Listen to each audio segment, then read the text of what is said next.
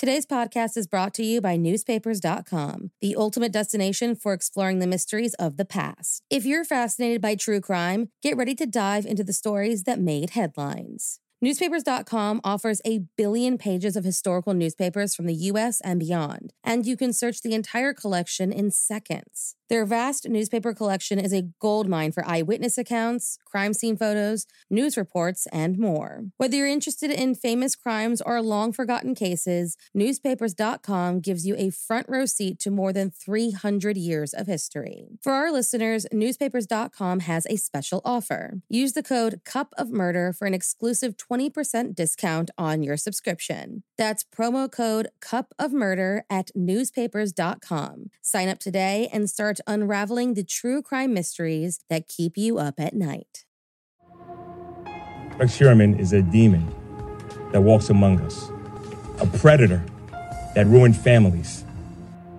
The Lisk, Long Island serial killer podcast, was shocked when the news broke of Rex Heuermann's arrest. After more than a decade of searching, law enforcement officials had finally pieced together enough evidence to bring formal charges against Rex Heuermann. Initially charged with three murders, Heuermann is now officially charged with all four deaths in the Gilgo 4 case. I'm your host, Chris Moss, and the Lisk podcast will be releasing new episodes with interviews and fresh insight on the case as Rex Heuermann awaits trial in Long Island. While we are relieved by the arrest, the Lisk podcast team will be working hard to share new developments and perspectives as we get them. So please keep your eyes and ears out for new episodes, and if you haven't already, please listen to seasons one and two of Lisk, Long Island Serial Killer, wherever you listen to podcasts. There were two more murders 15 miles away. When police arrived, they found the telephones and electricity lines. We have a weird homicide. A scene described by one investigator as reminiscent of a weird. Morning. Cup of murder. If you are anything like me, the idea of criminal profiling helping to solve a case is nothing but incredibly interesting. On January 12, 1984, a man was arrested for two crimes that would ultimately send him to the execution chamber.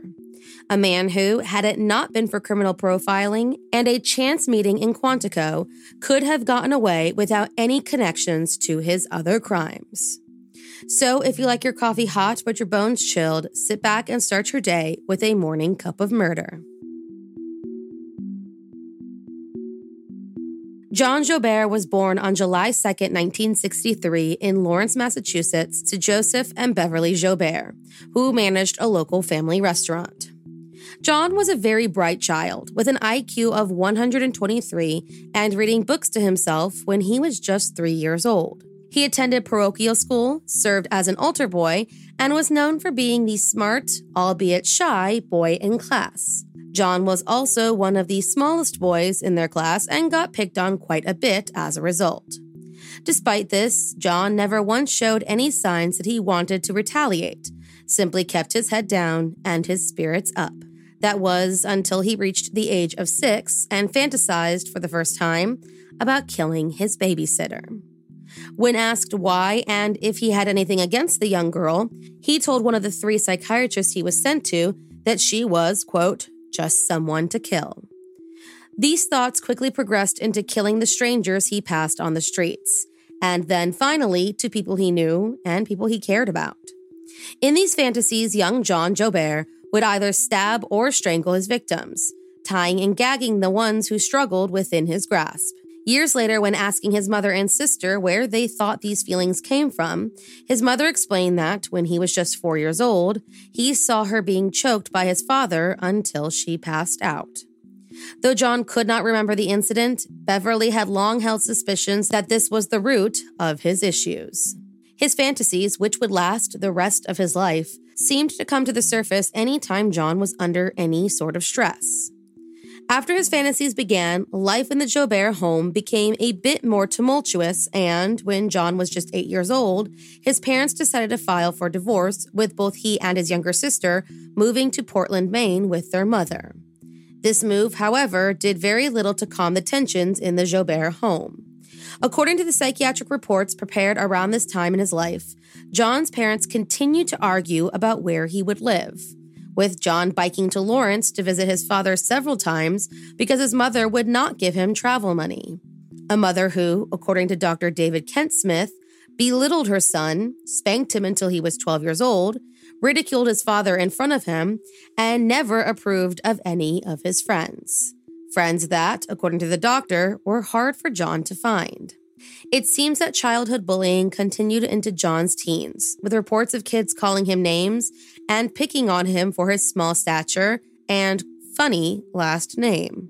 John wanted more for himself. So, starting at the age of 12 until he was 17 years old, John delivered newspapers in his neighborhood and saved up all of his money to pay his way to an all boys Catholic secondary school, a school where, once again, he excelled academically.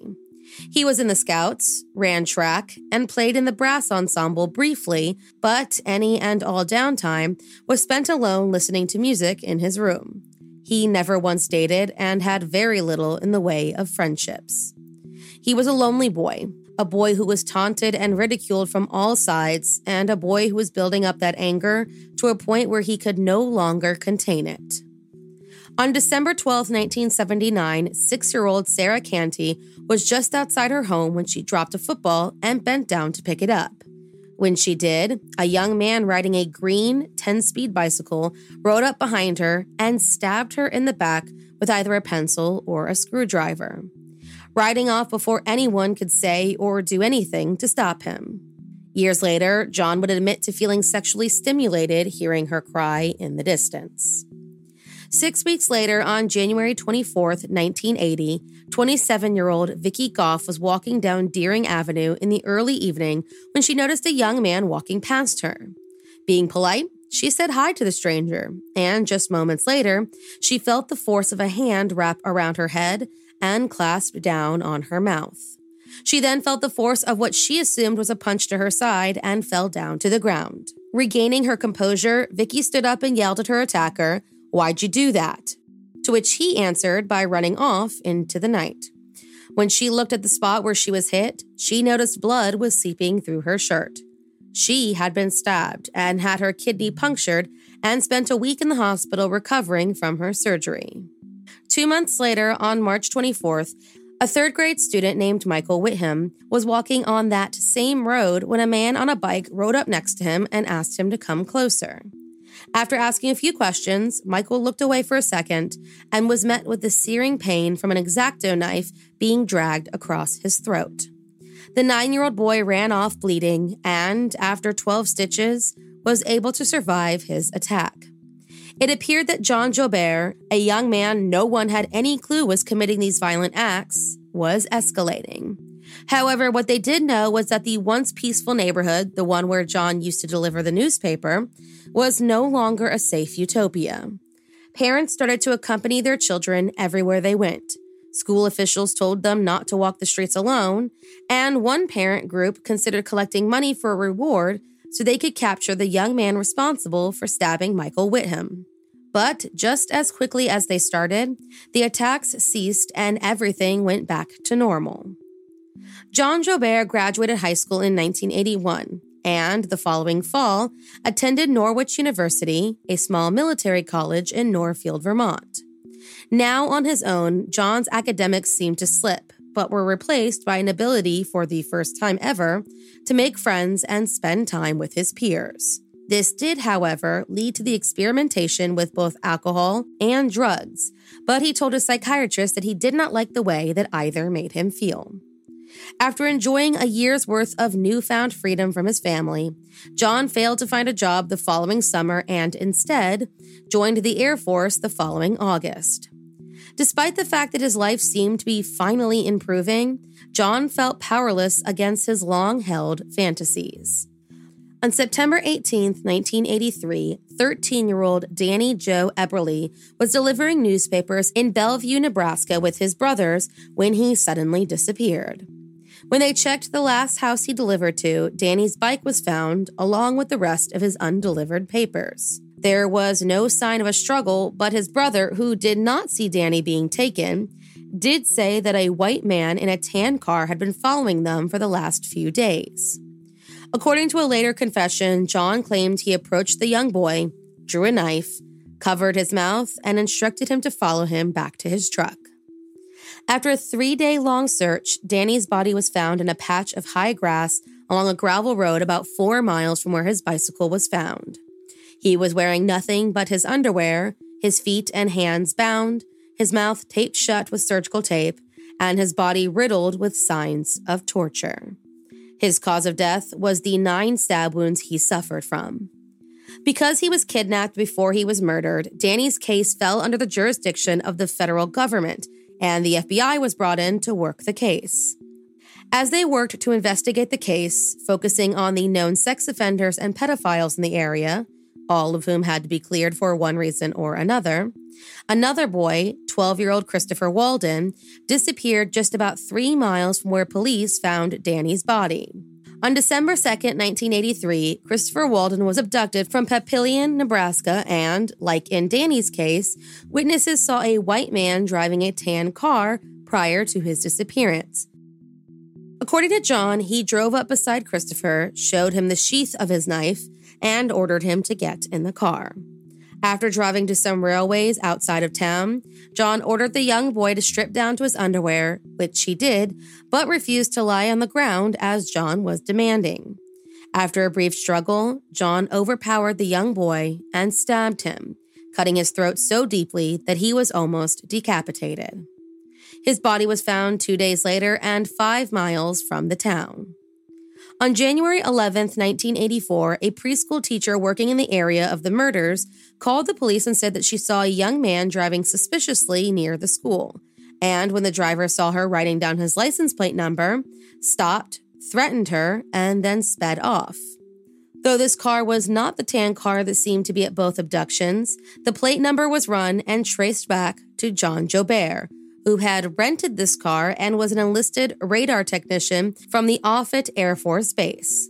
Wondering why he may have been renting a car, they looked into what was registered to him and found that he owned a tan Chevrolet Nova sedan that was at the time being repaired. Realizing that this could be a viable suspect, police got a search warrant and, upon entering John's home, found a rope consistent with that used to bind Danny Eberle an uncommon rope made by the U.S. military in South Korea. When questioned, John said he got the rope from a scoutmaster of the troop where he was working as an assistant. When pressed further, John Joubert confessed to both of the murders and warned the police that, if they did not arrest him, he would absolutely kill again.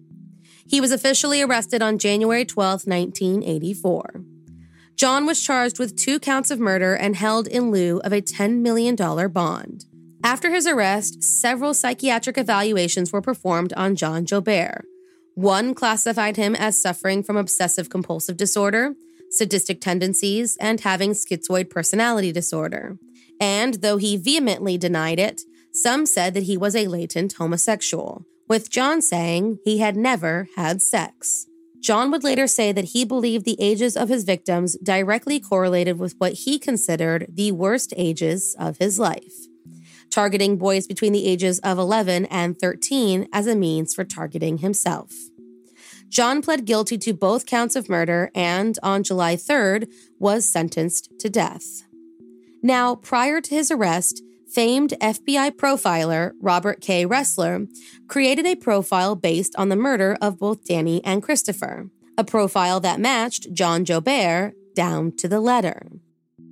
When presenting the case of the two Nebraska boys to a training class in Quantico, a police officer from Portland, Maine, just so happened to be in the audience and noted the similarities to a case in his jurisdiction.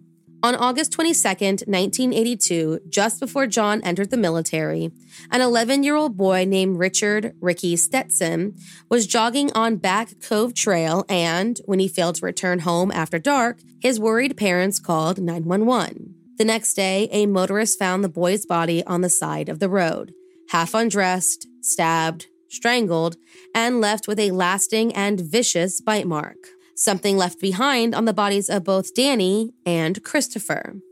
A man was arrested for Ricky's murder, but when they found that the bite mark did not match his dental records, the man was released after a year and a half in custody, leaving Ricky's case unsolved ever since. At the time of his disappearance, witnesses claimed he was accompanied by a young man riding a 10 speed bicycle. Sound familiar? Well, a few people seem to think so as well once John's crimes started to make their way into the media. So much so that he was bumped to the top of the suspect list in Ricky Stetson's murder. Sure, this had to be their guy. Hair samples and tooth impressions were obtained from John in February of 1985. And when it all came up as a match, he was indicted for Ricky's murder on January 10th, 1986. It seemed that his enlistment in the military may have simply been a method for leaving town after his first murder. With this new piece of information, police started to look into other cases to see if John could be connected. That's when, much to everyone's horror, he was connected to the stabbing of Sarah Canty, Vicky Goff, and Michael Whitham. He was later sentenced to an additional life sentence in Maine for Ricky's murder. In 1995, John filed a writ of habeas corpus over his death sentences, lawyers arguing that the aggravated factor of the quote, exceptional depravity was unconstitutionally vague but his sadistic torture of both Danny and Christopher caused an overturn of the appeal. He was executed on July 17, 1996, at the age of just 33 years old. Thank you for joining me in my morning cup of murder. Please join me again tomorrow to A Terrible Thing Happened on January 13th. Don't forget to rate and subscribe and let me know how you like it. If you want to help support the podcast, there's always Patreon or just sharing it with your true crime obsessed friends. And remember, stay safe.